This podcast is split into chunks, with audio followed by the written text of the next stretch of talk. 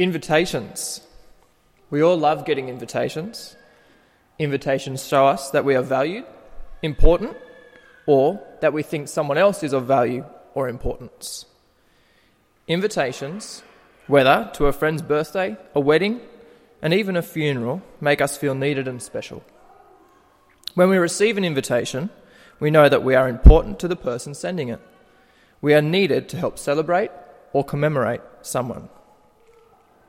I did some research into invites to parties, and I found a list of three ways to get yourself invited, which also had then had a subset of rules to achieving the invite.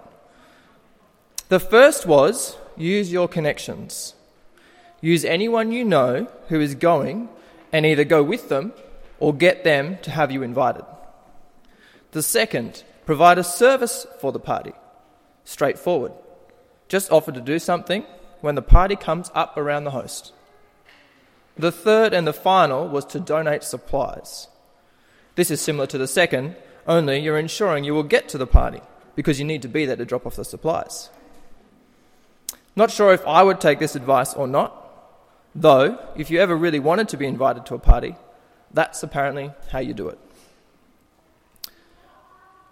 Let's flip it around. Imagine for a moment you've been invited to celebrate with the Queen on her 100th birthday. It's a closed event, and you're allowed to invite one person. How do you choose? How do you know you've invited the right person? Well, there's a list for that too. It consists of people who do the following people that get out of the house. They have a large friend group, and they already attend lots of parties and events and appro- behaved appropriately at those parties that you've previously been together. So, tick those boxes the next time you want to invite somebody to a party you're attending. Let's pray. Father, as we open your word, please speak to us, help us to see and hear you and what you would have us know. Amen. Let's start at verse 1. Jesus spoke to them again in parables, saying, The kingdom of heaven is like a king who prepared a wedding banquet for his son. Jesus starts this parable, a parable being a short story which portrays a meaning of some kind, by saying, and I'm paraphrasing, I'll give you a clear metaphor to what the kingdom of God is establishing will look like. It's like a king who throws a party for his son's wedding. Now, I imagine that kings throw exceptional parties for their sons. And when I think of extravagance, when I think of the extravagance that would come with a party like that, I'm reminded of the story about Maya Henry, who was a 15 year old girl in Texas. That's actually a picture of her 15th birthday party, by the way. Uh, her dad paid 4.2 million pounds for that party. The guest list included people like Pitbull and Nick Jonas, and also Hollywood makeup artists and photographers. Now, that's the image of an over the top party with guests from all over the place and people not even known personally to young Maya. Parties are already somewhere people want to be because invitations hold meaning for everyone. So let's look at the invitation given to us here today in Matthew 22. Jesus continues in verse 3. He sent his servants to those who had been invited to the banquet to tell them to come, but they refused. The assumption is that the invites are out. People already know it, the party is happening. They got their letter by Foxgram, and they know when the party starts. So, the king sends out his servants and gives the order to request that the people come. The response is refusal. Those who had been invited have not chosen to come. This is something that I see often. Teaching a class of 25, 6, and 7 year olds, there are parties all of the time. Students get anxious about being invited, they get anxious that people won't come. Even the parents get anxious that the children won't turn up. And so, we add RSVPs to our invitations. The king in Jesus' parable sends out for his RSVP nobody comes. It doesn't say that some refuse, it says they refuse. Everyone who is invited declines. Imagine the look on a child's face if nobody turned up to their party. shame, embarrassment might be two words to describe, or even complete sadness. In our passage, though, the king doesn't stop there. Why would he? It's the wedding feast of the age, the party of the century. The one and only prince is bringing his bride home. And so we move to verse 4. Then he sent some more servants and said, Tell those who have been invited that I have prepared my dinner, my oxen, my fattened cattle, and that they have been butchered, and everything is ready. So come to the wedding banquet. The king sends his servants out again to get the RSVP from the guests. But this time it comes with more, a more detailed request. He adds in that he has taken his most prized stock and they have been prepared for the feast. He has provoked the guests into saying yes by using a custom reserved for the most important of occasions killing the fattened stock. There's not much on the fattened oxen and cattle, though I do imagine it's similar to the prodigal son and the fattened calf, which is only used for such an occasion. So the servants are out again, trying to glam up the party to entice the invitees to accepting their invitation. I would hazard a guess that this is what Maya's dad would have done in order to get those high profile guests to turn up to her party. So the guests have been given one more, or more of an idea of what the party will be like. Only the best will be provided. Look at their response though. Verse 5 They paid no attention and went off, one to his field, another to his business. The rest seized his servants, mistreated them, and killed them. The king was enraged. He sent his army and destroyed those murderers and burned their city. They paid no attention to it this time either. Even with the additional information of the best possible feast, they still decline. What makes these people so stubborn? What stops them from accepting the invitation? Let's look at the response to the first invitation again and then go over verses 5 and 7. In their response to the first invitation, it's just a clear rejection. But as we look through the response to the second invitation in Matthew, in his account of that parable given by Jesus, his reasons for the people declining, they paid no attention this time, but in doing so, one went to his field or to his work, another to his business. These people rejected the offer because their lives were too full they had more important things to do. Their grass is greener, or so they think. The third response to the king's invitation is one of violence and aggression. They receive the invitation, decline it, and then go about mistreating and killing the servants of the king. They may have beaten them, ridiculed, who knows? There are a multitude, multitude of responses towards the servants that could be included in the word mistreatment. It's a personal attack on the king and as we saw in verse 7, he responds in kind. The king was enraged. He sent his army and destroyed those murderers and burned their city.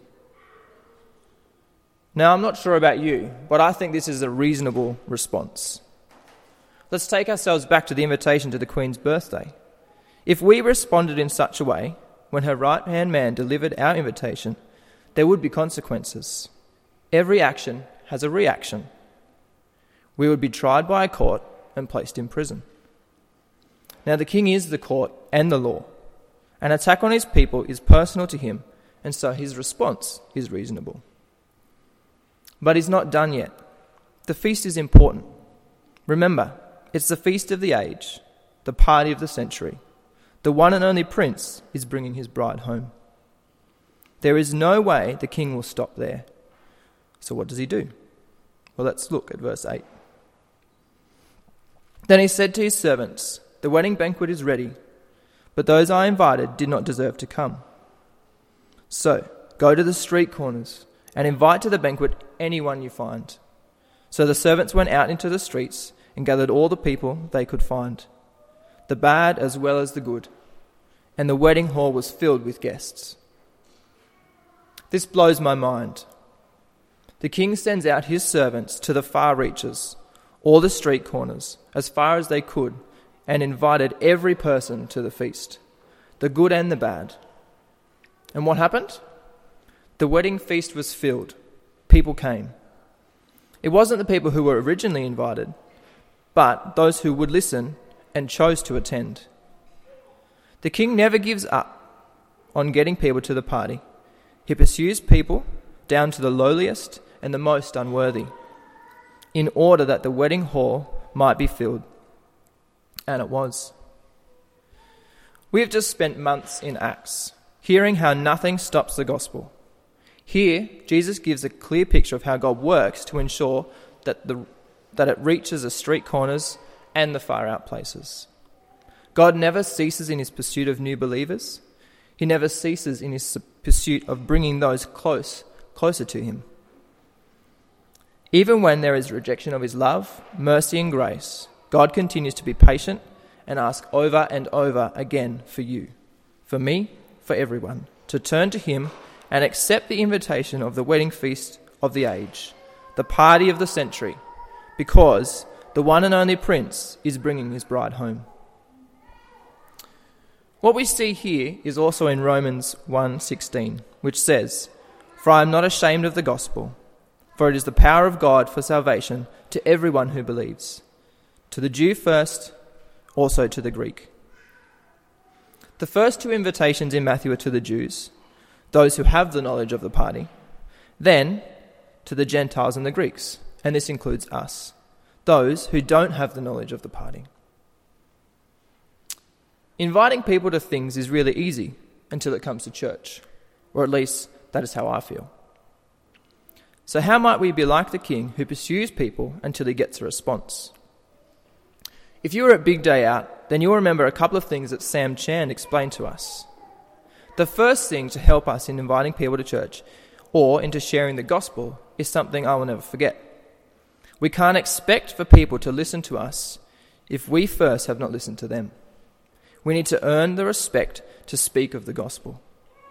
Sam explained a three step process to achieving this coffee, dinner, gospel. Coffee representing a non invasive, short time spent together. Dinner becoming more intimate and then you have the opportunity to speak of the gospel. If you take time to do, to do this, you will have formed a relationship and earn the respect to speak. Coffee, dinner, gospel. The parable continues though, so let's read from verse uh, 11 to 13. But when the king came to see the guests, he noticed there was a man who was not wearing wedding clothes. He asked, How did you get in here without wedding clothes, friend? The man was speechless. Then the king told the attendants, Tie him hand and foot, throw him outside into the darkness, where there will be weeping and gnashing of teeth. Imagine turning up to a wedding without your wedding clothes on. Now, this is what I imagine when I read this a guy with his blue trucky singlet on, his stubbies, and his thongs. An image of a guy who totally stands out in the crowd. It's what gets him removed his clothes, not who he is. Remember that in verse 10, the, servant found, the servants found whoever they could for the feast.